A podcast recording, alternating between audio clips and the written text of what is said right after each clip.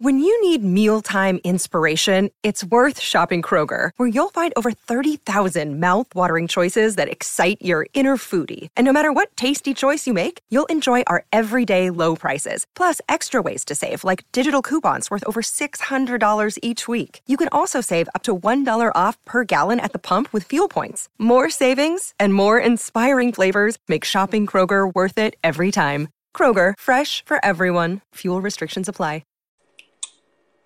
Welcome in to Outkick the Show. I'm your fearless leader, Clay Travis. I hope all of you are having fantastic, uh, whatever it is, two Mondays, wherever you may be across this great land. Uh, I am back from Mexico, as you can see by the tan.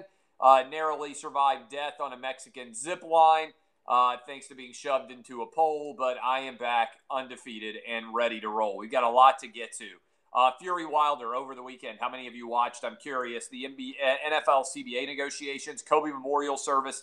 Uh, should Amazon or Apple buy CBS or Fox as they dive into the NFL mix? Uh, the uh, Jordan crying meme, Scott Cochran to uh, to Georgia, big news, and Bernie Sanders is surging in the Democratic race to take on Donald Trump. But we began with Fury Wilder. I thought it was fantastic. I liked the beginning where they put uh, Mike Tyson, Lennox Lewis, and Evander Holyfield all in the ring together. It reminded me of back in the day when heavyweight boxing matches really mattered in the United States, the 1980s, the late 80s, the 90s. All of those times were massive for the overall landscape of boxing in this country. Tyson Fury went out and dominated Deontay Wilder. And I think the question you have to ask as you left was first of all, I loved everything about the showmanship involved in this fight. Uh, I liked seeing Tyson Fury come in on a throne uh, while uh, Patsy Cline's crazy played. I mean, come on, that's that's absolutely unbelievable. Uh, and then Deontay Wilder with the more cliched entry with somebody rapping in front of him uh, and uh, and wearing the mask that actually looked like he was the masked singer. The whole thing was an utter fantasy show and I thought it was great for boxing. The right decision was made to throw in the towel. Wilder was getting destroyed, even though he may have wanted to go out on his shield, as he said it. Uh, his cornerman made the right decision uh, to throw in. But how about the end of the performance, singing American Pie in the ring while the entire uh, audience serenaded alongside of him, uh, appearing to, or at least pretending to, lick the blood of uh, Deontay Wilder uh, as he was delivering a beatdown. To me, even though we may get a rematch, we don't need one. 17 of the last 18 rounds, Tyson Fury has dominated against Deontay Wilder. And I think Tyson Fury has made it clear that right now he's the best boxer in the world for the heavyweights. I would expect him to beat Anthony Joshua. That's a fight that I would be interested in watching for sure. Uh, but Tyson Fury, to me, cemented himself with the charisma, with the showmanship, with the fact that he's only 31 years old at this age. He's still relatively young as a heavyweight boxer. Has another good, I would think, four or five years of dominance, presuming that he can uh, control all of the shenanigans that surround a uh, a boxer in general. When you're the heavyweight champion of the world, when you're the unquestioned greatest, it's hard to maintain that edge because you're constantly surrounded by so many people that are going to tell you uh, that you are absolutely uh, incredible. And so this is, I believe, a fantastic statement uh, that was made in general by Tyson Fury dominating and stamping himself as the greatest uh, right now heavyweight boxer in all of uh, the world. So that was a great follow. One thing that I think boxing is going to have to get a handle on I asked you guys on Twitter how many of you paid. I paid $79.99 for this fight. How many of you actually paid $79.99 for this fight versus watched it illegally, streamed it on a service? I think that the streaming services uh, and the prevalence of illegal streaming is making it so easy to do that it's got to be challenging in many ways the necessity of a pay per view style system. Now, I don't know uh, what the solution is here, but back in the day, in the 80s and 90s, when you would watch WrestleMania or you would watch Mike Tyson fight on pay per view, it was hard to stream illegally. It was hard to steal that service. Now it's incredibly easy. I don't claim to know the solution, but that's something that boxing is really going to have to get its handle on, as well as the uh, as anybody out there that's charging for content. It's so easy to pirate and illegally stream uh, the service. Sixty percent of you said you watched it illegally on a pirated feed. Only forty percent of you were actually willing to pay. That's a big problem going forward. Uh, the Kobe Memorial Service has just uh, been going on today, 224 uh, in the Staples Center in LA. Two best lines that have come out of it so far, and I believe my guy can probably uh, grab the clips here and tie them together. Kobe said uh, he knew if he talked, uh, sorry, uh, Michael Jordan said he knew if he talked at the Kobe Memorial that he would cry and he'd have to deal with another three to four years of the crying Jordan meme, which was a great line. Um, and so uh, somebody can grab that. They'll put it together. You'll be able to watch that in a clip if you haven't seen it already. And then Shaq uh, got up, and the best line from Shaq's address was Shaq said that he approached Kobe because other members of the team were upset that Kobe wasn't passing enough. And Shaq said, There's no I in team. And Kobe said, and you'll have to clean up the language here to be able to monetize it. Kobe said, That may be right, but there is an ME in motherfucker. And that is one of the great all time lines uh, from the world of basketball. And uh, I absolutely uh, love that um, in general. Those are the two best lines from the Kobe Memorial from both Michael Jordan and from Shaquille O'Neal. Uh, the NFL CBA negotiations. A lot of talk about this last week. And I think that uh, in general, I think in general, when you analyze it, now is the time for the NFL players, if they are smart, to allow the NFL owners to go to market and sell the rights, whether it is NBC, whether it is CBS, whether it is ABC, or whether it is uh, uh, Fox. All of these networks right now are poised to spend as much money as they possibly can in order to be able to lock in incredible value. Uh, because the NFL, in an age when just about everybody else has been able to, uh, by the way, let me pause for a second. I'm going to block you if you are stupid and I look over and you say stupid things. The stock market is down today because of the coronavirus fears. If you are so dumb that you don't understand that, you don't deserve the right to actually comment in my show. All right? The stock market today is panicked that the coronavirus is going to spread beyond China. It is now in Europe, it is now in other parts of Asia, and it's going to turn into a global pandemic, which depresses the overall market and economy of countries all over the world. All right? I happen to believe that right now the coronavirus is overrated as a fear and that we are overreacting to it because it is a new and novel fear.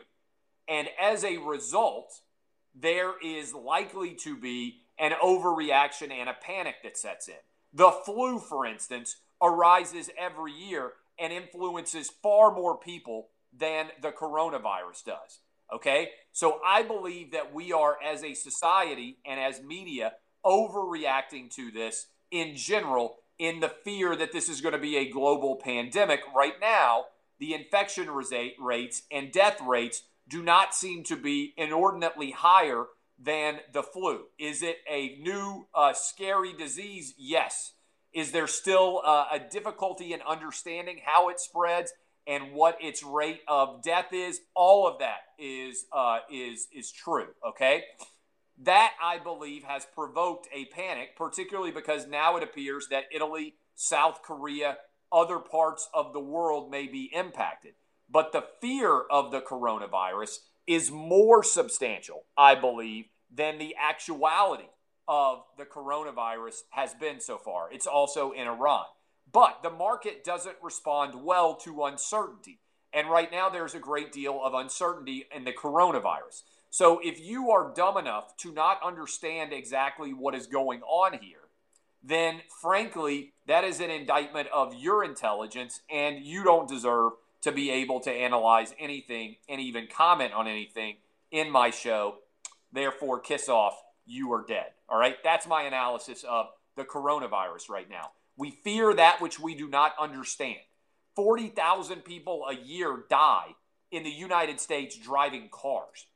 It's unlikely, in my opinion, that more than a few hundred at most will die from the coronavirus in the United States. Could I be wrong? Certainly.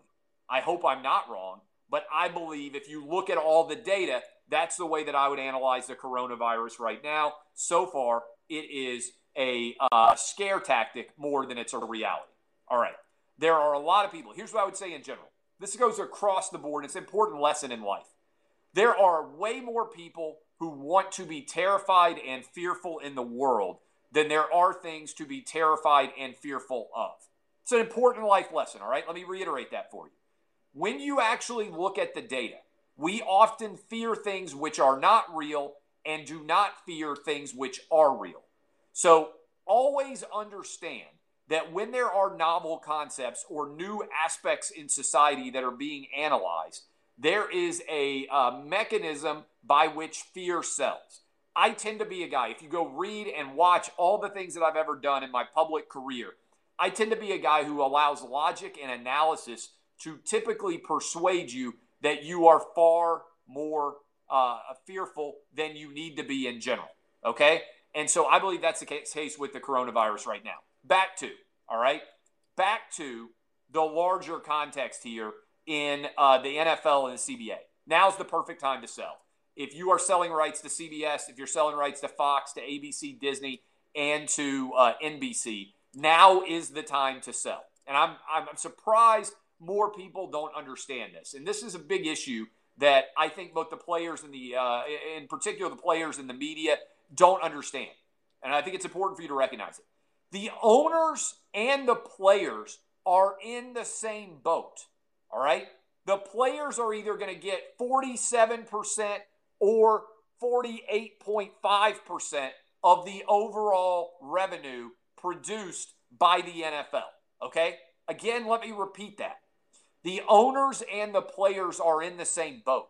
The reason why the owners want the CBA to be ratified is they recognize that this spring and this summer is the perfect time to go to the market after two straight years of increased ratings and be able to go out and get a perfect deal for everyone the rising tide that lifts all boats. A 50% to 100% overall increase in television rights, which will then also move over to the players. All right. This is unbelievable. Okay. When you actually break it down, when you actually break it down, the players are not sophisticated enough to understand the amount of revenue that they stand to gain based on all of the money that is going to be made here. Okay? When you actually break it down, this is a no brainer. You want to hit the market at the absolute apex of the ratings dollars, and this is that time. You want to get there in the spring and summer when you know Fox and when you know that everybody out there is able to get it done. Okay? This is a big deal. And the fact that players don't understand this is why they are players, why they are employees, and not owners, right? You're in the same boat. They are trying to maximize your revenue. And I don't think most players even understand that. I don't think most players comprehend because, again, they're employees, and most people who are employees are just looking for paychecks. They're not looking for any actual equity.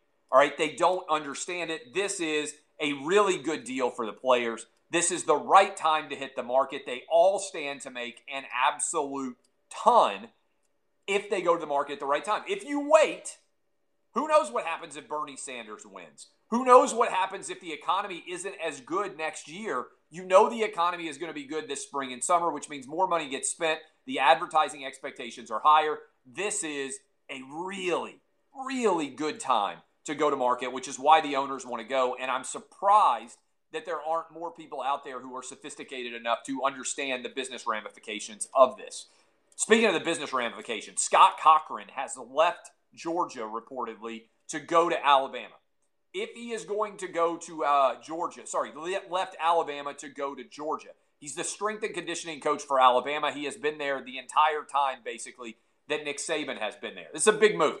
For people who don't understand Scott Cochran's impact, he and Nick Saban are the most impactful people at Alabama. He's with players every single day. This is going to be, I believe, a big loss for Alabama. Kirby Smart has finally persuaded him to leave because he knows how much of an impact this will be for Alabama and for Nick Saban. I believe he's probably getting a title of coach because I would bet that under his contract, Scott Cochran is restricted when it comes to strength and conditioning from being able to leave or Alabama has an opportunity to match. I'm not sure how much on the field coaching he will do. I would be stunned if he is not going to be a uh, effectively a strength and conditioning coach for Georgia. Kirby Smart's been trying to get him away ever since he first went to Georgia. This is a shot across the bow at Nick Saban. Kirby Smart making a play to finally go out and win a championship, and he thinks Scott Cochran could be the difference. It's a big deal in major level college football. Uh, okay, the uh, Amazon or Apple. I may need to talk about this tomorrow, but I encourage you to go read my article that's up at Outkick right now. It's one of the smartest things you'll read about the NFL negotiation when it comes to rights. It makes a lot of sense, in my opinion, if you look at the uh, if you look at the marketplace right now. ABC is owned by Disney, which is a massive 200 plus million dollar company. Comcast is a 200 billion dollar company as well, which owns NBC. Right now, CBS is around 16.5 billion dollar market cap. Uh, meanwhile, you've got uh, Fox, which is around a 21 or 22 million billion dollar market cap. If Amazon and Apple want to get NFL rights, if they want to get into the rights business, they're not going to be able to do it through their streaming services. The NFL cares about reach, eyeballs, broadcast television is where the biggest audiences are found. If Amazon and Apple, which now have substantial media businesses, want to go into the NFL business, the only way they're going to be able to do it is by buying CBS and or Fox.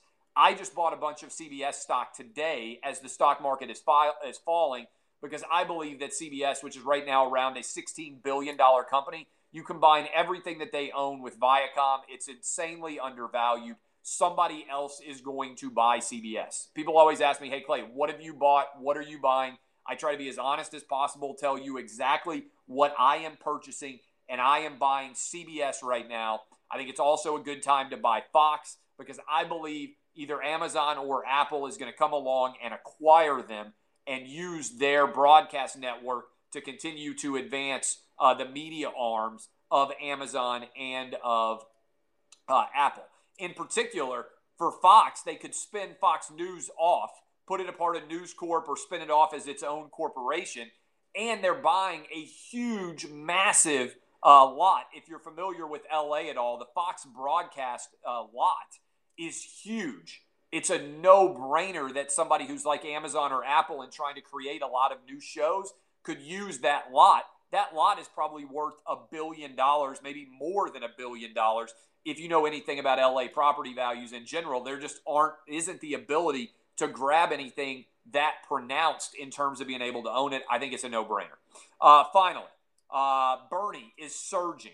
I believe Bernie Sanders is going to be the Democratic nominee to take on Donald Trump in 2020. If that happens, if Bernie Sanders is the Democratic nominee, I believe Donald Trump will win. The markets agree with me. Donald Trump right now is around minus 180 to be reelected, which is the biggest favorite that he has ever been. It's around a 64 or 65% probability that Donald Trump wins in 2020. I personally will not vote for Bernie Sanders. I won't touch him. I will vote for Donald Trump. Be the first Republican president that I have ever voted for. If somebody else is the nominee, I'll think about it. Bernie is the one Democrat that I 100% will not support. I don't believe that Bernie Sanders will win. I think that Bernie Sanders is the best possible Democrat that Donald Trump could run against. I believe Bernie as a socialist, will turn off and is far too left wing for the rest of the country. I think the vast majority of the country is going to look at the economy. They're going to look at the stock market. They're going to look at the unemployment rate. They're going to look at rising wages, and they are going to say, why do we need a radical transformation of American society now? Typically, radical transformations of society happen in times when the economy is bad. I believe that if you look at the math, Bernie, who dominated in Iowa, uh, uh sorry, in Nevada, won 46% of the vote, crushed everybody else, including Joe Biden. I think it'll be roughly a 50 50 race between Biden and between Bernie. I think Biden might slide by because there's so many black voters in South Carolina, but Bernie's going to run a strong number two or he's going to win. Then you go into Super Tuesday, and all of the moderates are still going to be there. Amy Klobuchar, Mayor Pete, Joe Biden, and then Bloomberg comes in.